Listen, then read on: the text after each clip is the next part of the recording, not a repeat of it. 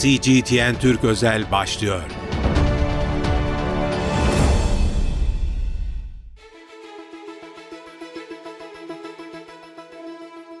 CGTN Türk özel yayınından merhaba ben İlkay Akkaya.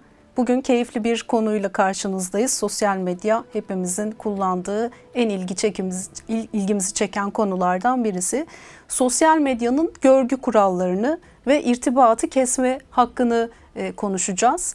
Değerli bir konuğumuz var. Üsküdar Üniversitesi İletişim Fakültesi Gazetecilik Bölümü Başkanı Sayın Doçent Doktor Gül Esra Atalay. Hocam hoş geldiniz. Hoş bulduk. Merhabalar. E, dijitalleşme bir yandan hayatımıza çeşitli kolaylıklar sağlarken bir yandan da yan etkileriyle geliyor.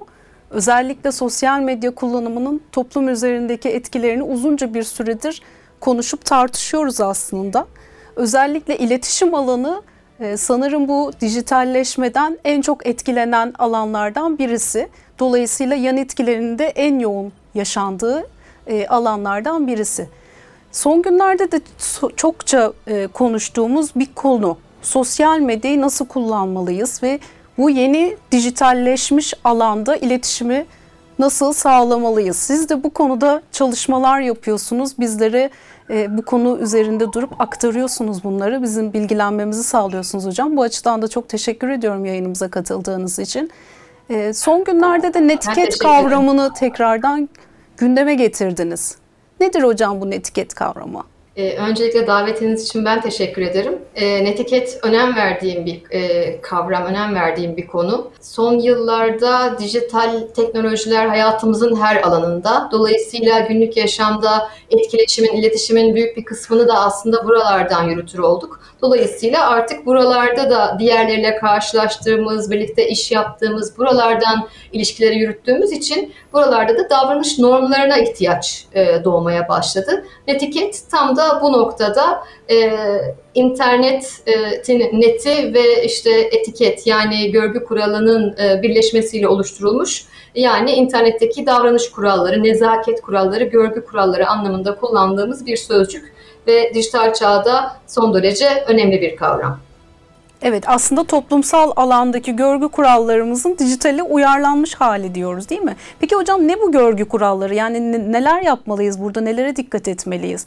Yani özellikle e, biz e, işte gece gelen telefonlardan, gece gelen mesajlardan, e, birdenbire açılan e, görüntülü konuşmalardan çokça e, rahatsızız hepimiz e, ve bunun son dönemde de çokça konuşuyoruz üzerine. Bunlar mı aslında bu görgü kuralları? Dijital teknolojiler hepimizin hayatında birçok kolaylık getirdi. Sanırım bu konuda hemfikiriz. Ee, birçok şey çok daha hızlı olabiliyor. Sınırlar, e, zaman ve mekan ayrımı ortadan kalktı. Bunların birçok bir takım avantajları var elbette ki. Ama günlük yaşamda e, iletişimi devam ettirirken bunlar aynı zamanda bize çeşitli dezavantajlar da sunabiliyor. E, çünkü bu sınırsızlık durumu aslında bir başkasının sınırını ihlal etmeye dönüşebiliyor. Her an ulaşabildiğimiz e, bir kişiye gerçekten her an ulaşabilir, ulaşmalı mıyız? Bu soruyu sormak gerekiyor.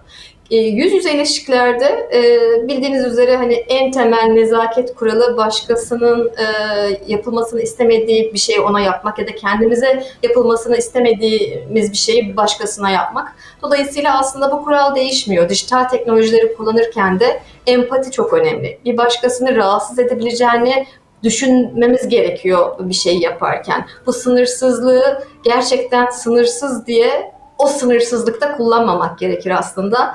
Ee, örneğin bir kişiyi arayabiliriz elbette ki. Telefon numarası bizde varsa, istediğimiz bir saatte telefonunu çaldırabiliriz ama gerçekten bunu yapmalı mıyız? Saat kaçta yapmalıyız? Bunların hepsi onunla, o kişiyle kurduğumuz ilişkinin samimiyet düzeyiyle e, aslında belirlenmeli. Örneğin iş yaşamında bunun bir sınırı olmalı ya da e, arkadaşlık ilişkilerinde bile e, bu sınırların dayandığı bir nokta olmalı. E, eğer böyle olursa belirli kurallar çerçevesinde eğer iletişim kurarsak aslında e, çok daha saygıya dayalı ve daha kalıcı ve e, sağlıklı ilişkiler kuracağız. Dolayısıyla netiket kavramı da kullandığımız platforma göre de değişen bir şey. E-mail atarken, elektronik posta atarken başka kurallardan bahsedebiliriz. Farklı sosyal medya mecraları için farklı kurallardan bahsedebiliriz. E, bunları e, aslında bunu platformları kullandıkça, insanların tepkilerini e, gördükçe ya da kendi rahatsız olduğumuz e, şeyleri deneyimledikçe aslında anlamaya başlıyoruz. Ama bunlar hakkında ne kadar çok konuşulursa aslında bunun önemi o kadar anlaşılacak ve e, insanlar da biraz bu perspektiften bakmaya çalışacak. Dolayısıyla e, medyada buna yer verilmesi, sizin de bu konuyu gündeme almanız çok e, önemli bence. Peki bu hocam e, biraz pandemiyle daha fazla gün yüzüne çıktı diyebilir miyiz? Yani bu problemlerin daha fazla yaşanır olması. Evet kesinlikle ee, aslında tabii dijitalleşme pandemiden önce de vardı. Ondan önce de günümüzün çok büyük bir kısmını sosyal medya mecralarında geçiriyorduk. Fakat pandemiyle birlikte zorunlu olarak bir uzaktan çalışma e, meselesi, uzaktan eğitim alma meselesi de hayatımıza girdi. E, dolayısıyla çok daha hızlandı bu süreç. E, öyle ki artık pandemiyle birlikte derslere özel netiket kuralları bile belirleyebiliyor hocalar. Evet, çok pandemi aslında bunu daha önemli hale getirdi diyebiliriz. Tam da bu noktada Pandemiyle beraber e, yeni çalışma modellerini de öğrenmiş olduk. Aslında söylediğiniz gibi evden çalışma, e, evden derslere katılma, online derslere katılma gibi. Özellikle evden çalışma kısmında da yeni biçimlere şahit oluyoruz ve bu da dediğimiz gibi yine yan etkileriyle gelmiş e, durumda. Özellikle e, işçi işveren ilişkilerinde de çeşitli bozulmalar var sanki. E, yani her saat çalışmak zorundaymışsınız e, gibi bir yaklaşımı da e, burada görüyoruz. E, bu anlamda ülkelerin de aslında tartıştığı ve kendi yasalarında düzenlemeye çalıştığını ve bunu konuştuğunu zaman zaman şahit olduk. Ve bunun da bir adı var. Buraya da biraz değinir misiniz hocam? Bu irtibatı kesme hakkı nedir? Ne, hangi haklara sahibiz biz bu anlamda? Ee, sizin de söylediğiniz gibi iş yaşamı dijitalleştikçe uzaktan çalışma deneyimi aslında pandemiden sonra da birçok sektörde kalıcı hale gelmeye başladıkça e, aslında bir fırsatmış ya da avantajmış gibi görülen bu durum bir takım dezavantajlar doğurdu. Çünkü e, biliyorsunuz aslında hani çalışan olarak da hani evinizden çıkmadan İstanbul'un örneğin trafiğine takılmadan evden çalışabilmek e, avantajlar barındıran bir şey. Ama bu e, aynı zamanda çalışandan sürekli bir e, ulaşılabilir olma, her an her yerden sürekli iş süreçlerine dahil olma beklentisi e, yarattığı için e, bir e, problem haline geldi. Sürekli olarak bir aşırı bağlantıda kalma durumu var e, ve bu çalışanların stres yaşamalarına, işte tükenmişlik sendromu ya da işte iş yerinde stres kaynaklı birçok hastalıkla uğraşmak zorunda kalmalarına yol açabiliyor.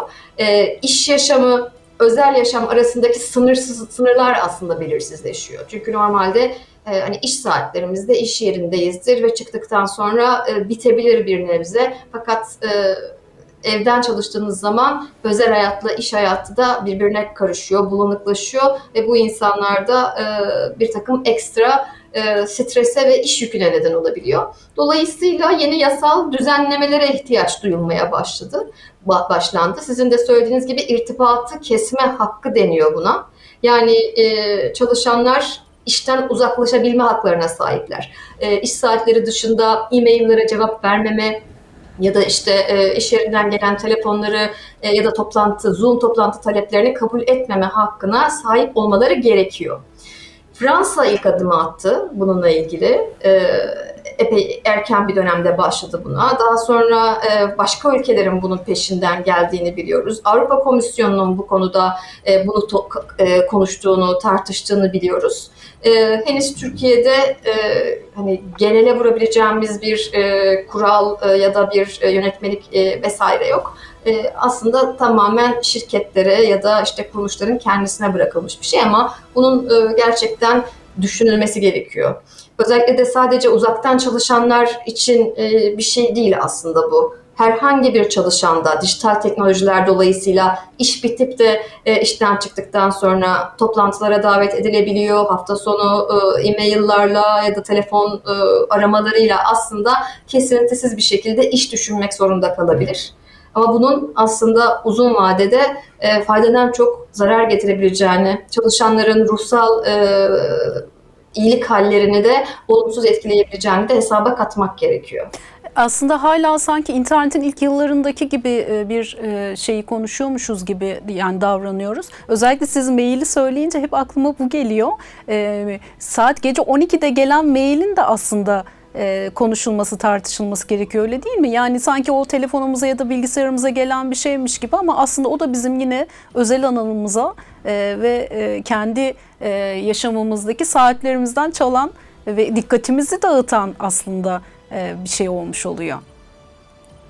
Evet, e, bu e-mail meselesi çok tartışılıyor çünkü asenkron bir iletişim aracı olduğu için yani hani karşı taraf bunu istediği zaman açabilir e, dendiği için sanki hani her an atılabilirmiş gibi düşünülüyor ama Burada kimden geldiği önemli. Eğer işvereniniz size işte hafta sonu ya da gece geç saatlerde mail atıyorsa e, artık mobil telefonlarla zaten o mailin geldiğini görüyorsunuz. O noktadan sonra ister açın ister açmayın bu bir stres kaynağı olabilir. Evet. Bu bir. İkincisi rekabeti düşündüğümüz zaman aslında örneğin terfi gibi süreçlerde e, yaşanacak rekabeti e, sonuçta buna dair bir kural olmadığında e, bir başka iş arkadaşınızın o e, maillere cevap e, zamanında cevap verdiğinizi düşünerek aslında insanlar yine strese girebiliyorlar. İşten geri kalma ya da daha az performans gösteriyor oluşuyla değerlendirilebilir. Dolayısıyla üstü örtülü bir beklenti oluşturuyor aslında. Böylece insanların üzerinde bir stres oluşmuş oluyor. Eğer bunlar kurala bağlanırsa, belirli bir saat sonrası örneğin iş yerlerinde eğer e-mail atılmaması sağlanırsa çok daha sağlıklı olacaktır. Evet tam da bu noktada hak hukuk e, konuşurken şimdi bu dijital e, ayak izi, e, internet itibarı gibi kavramları da çokça duyuyoruz artık. E, dijital ayak izlerinizi silebilirsiniz, silemezsiniz gibi çokça e, konuşmayı duyuyoruz. Hocam nedir bu dijital ayak izi?